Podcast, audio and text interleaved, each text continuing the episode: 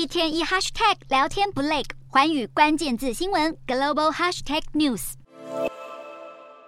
美国副国务卿雪曼十四日出席了美国著名智库布鲁金斯学会举办的活动，并在活动上说明了拜登政府的对中政策。其中，雪曼也提到了台海相关议题。雪曼在活动上明确地表示美方对两岸关系的立场，并警告各国，若是两岸开战，将对全球各地都造成影响，以此呼吁国际社会共同关注台海议题，阻止中国对台湾发起军事行动。至于美国与中国近期由于气球事件，双方关系正处于紧张情势，美国国务卿布林肯原定的访中行程也因此而延期。不过，一年一度的慕尼黑安全会议在十七日正式展开。有知情人士向外媒证实，布林肯正在为与中国外事工作委员会主任王毅可能进行的场边会面做准备。这让不少人猜测，布林肯与王毅的面对面会谈若是成行，美中气球争议将有化解的可能。而随着双方紧张关系缓解，或许布林肯访中的行程也将重启安排与规划。